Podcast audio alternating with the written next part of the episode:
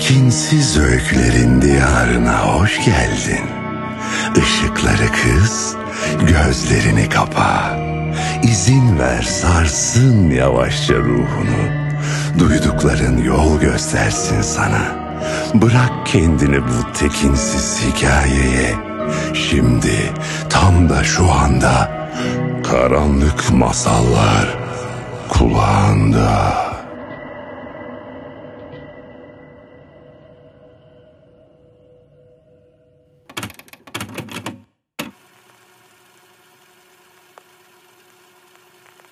Selam, ben Esme.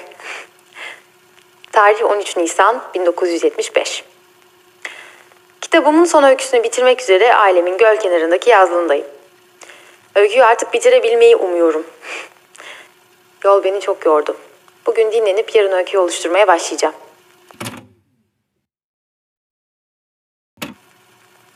...14 Nisan 1975. Hava beklediğimden soğuk. Saat 7 ama yine de gökyüzü gece kadar karanlık. Geceden kalan mumlar hala yanıyor. Kahvenin sert kokusu beni ayıltmaya yetti. Evet. Başlıyorum. 30'lu yaşlarındaki Nathan, e, o gün çok aşık olduğu bir kızla buluşmak üzere heyecanla vaktin gelmesini bekler. Bu buluşma için günlerdir hazırlanmaktadır. Hatta buluşmada giymek üzere yeni bir pantolon bile alır. Bu pantolonu çok pahalı bir mağazadan uygun fiyata aldığı için kendini şanslı hissediyor. Çünkü Nathan insanın sahip olduğu eşyaların hatta duyguların ve insanların şu üç özelliğe sahip olması gerektiğine inanıyor. Büyülü bir şey, edebi bir şey, derin bir şey. Kendi hayatında bu özelliklerin değişken ama kabul edilebilir miktarda bulunduğunu düşünüyor. Ve sonunda da tam bu özelliklere uygun bir kadına aşık oluyor. Lorna McFickle. Evet.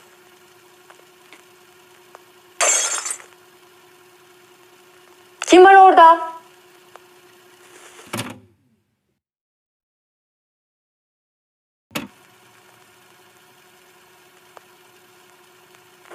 ...15 Nisan 1975.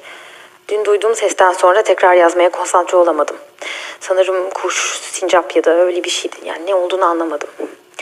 Ev çok soğuktu. Şömineyi yaktım. Sonra da miskin miskin bir şeyler okudum.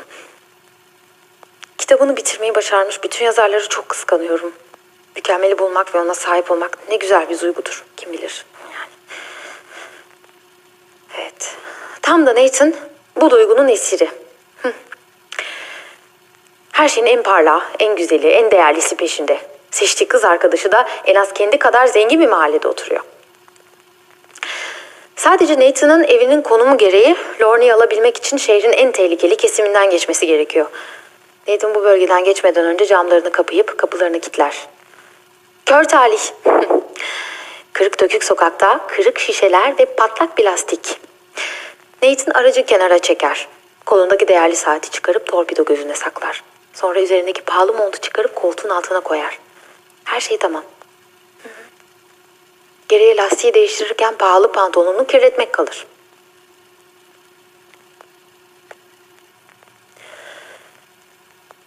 Çok tuhaf. Evde benimle birlikte birinin olduğuna yemin edebilirim. Önüme döndüğümde sıcak nefesini ensemde hissediyorum. Ya da bilmiyorum kafayı yiyorum. Odaları tek tek gezdim. Yatak altlarına, dolap işlerine baktım ama...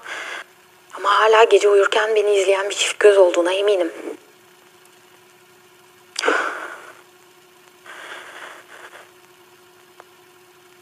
Öyküyü bitirmemek için zihnimin bana oynadığı küçük oyunlardan başkası değil bu tabii ki.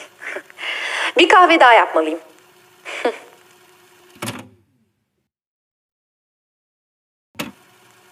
evet. Evet, nerede kalmıştık? Nathan lastiğini değiştirmek üzere arabasından çıkar. Nathan lastiği tamir ederken bacaklarında bir tuhaflık hisseder. Bunu pantolonunun kesiminin böyle bir iş yapmaya uygun olmamasına bağlar. Çünkü almak için denediğinde hiç böyle bir his olmamıştır. Biraz batıyor. Hatta daha fazlası. Başına gelenler yetmiyormuş gibi bir de hırpani kılıklı iki genç Lastik değiştirirken onu izlemeye başlıyorlar. Nathan aldırış etmemeye çalışıyor. Serserilerden biri ona görünmeden yavaşça arabaya sokulup ön kapıyı açıyor. Kör talih. Nathan kapıyı kilitlememiş. Nathan'ın paltosunu aldığı gibi viran bir binanın içine giriyorlar. Nathan eşkıyaları kovalayarak peşlerinden boş binaya giriyor. Of. Ee, giriyor da ne oluyor? Olmuyor. Bunun gerilimi nerede? Şşt, evdeki. Evet sen. Sen beni dinleyen. Arkamdan beni izlediğini biliyorum. Söyle bakalım Nathan'ın sonu nasıl olmalı? Biraz kanlı? Bu aşk hikayesi hazin mi bitmeli? Ha? Efendim duymadım. Aa neyse bugün bu kadar yeter.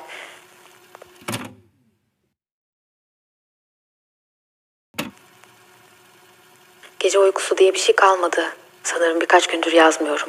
Tarih ne hiç bilmiyorum. Evde beni takip eden nefes bir an olsun durmuyor.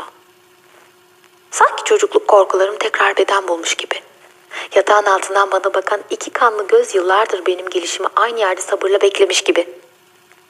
Bir an önce bu öyküyü bitirip bu evden defolup gitmeliyim. Evet. Nathan hırsızların peşinden boş binanın bodrumuna kadar iner. Tam o sırada kirli bodruma inen basamaklardan yuvarlanmaya başlar. Yuvarlanmasının nedeni çürük basamaklar değil. Nathan'ın bacakları pes ediyor. Artık hareket etmiyorlar. Batma ve titreme hissi iyice yayılmış bedenine.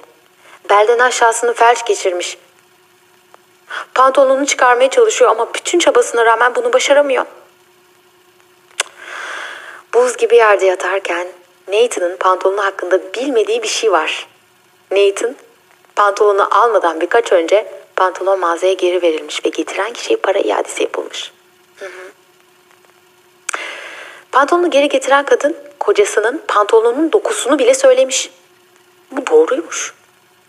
Sadece pantolonu giyen kocasının kısa bir süre sonra kalp krizinden öldüğünü eklemiş.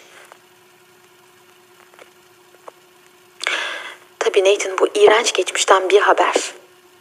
Şşt! Duydunuz mu?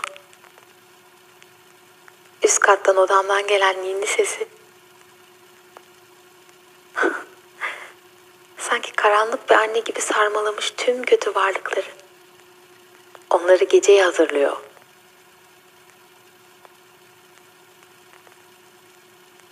Neden bu eve gelmediğimi şimdi tekrar hatırlıyorum. Bizim ailenin laneti gibi bu ev. Ölüm bizi hep burada bulmuş. Dedemin bahçede, teyzemin banyoda, anneciğimi de tam bu koltukta. Burada şimdi benim oturduğum yerde bulmuştuk onun cansız bedenini. Sanki sıcaklığını hala hissediyorum. Soluk ölü gözlerle bana bakıyor. Çürümüş bedeninin kokusunu alıyorum. Saçlarıma dokunuyor. Yapış yapış eriyen bedeni saçlarıma karışıyor. Tamam. Sanırım bugün de bu kadar.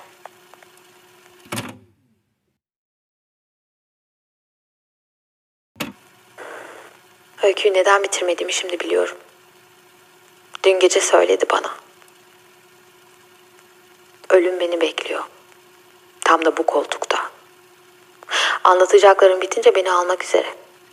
Sesini duyuyorum. Ben uyurken tam başımın üstünde beni izlediğini biliyorum. Artık görmezden gidecek gücüm kalmadı. Bugün bu öyküyü bitiriyorum. Camı kısmen kırılmış, yüzeyi ruhu yüce bir umutsuzluk hissiyle heyecanlandıran mavi bir toz tabakasıyla yol yol olmuş bir pencereden giren alacakaranlığın etkisini yitirmiş pırıltısı. Nathan'ın hareket edebilme umudu olmaksızın yattığı bodrumun zeminine düşüyordu. Paltosunu çalan haydutlar onun bodrumun pisliğinde çaresiz halde yattığını görünce fırsattan istifade onu soymaya karar veriyorlar. Elbette pahalı görünen pantolonundan başlayarak Ama felç olmuş, direnen Nathan'ın pantolonunu çıkardıklarında yağmalarına oracıkta son veriyorlar. Nathan'ın bacaklarının toprak altında çürüyen bir adamın kokuşmuş uzuvları olduğunu görünce daha ileri gidemiyorlar. Bedeninin alt kısmı hızla çürürken üstü de o yıkılmaya yüz tutmuş boş binanın sayısız gölgesi arasında ölmeli. Laura'nın ilk randevuda ekildiğini düşüneceği aklına gelince zamansız ölümünün ıstırabı ve çılgınlığı içindeki Nathan en azından bir süre kederlenip öfkeleniyor. Bu öykünün adı Bir Ölünün Aşkı olsun. Bitti. İçim bomboş. Bitti. Koca bir kitap bitti.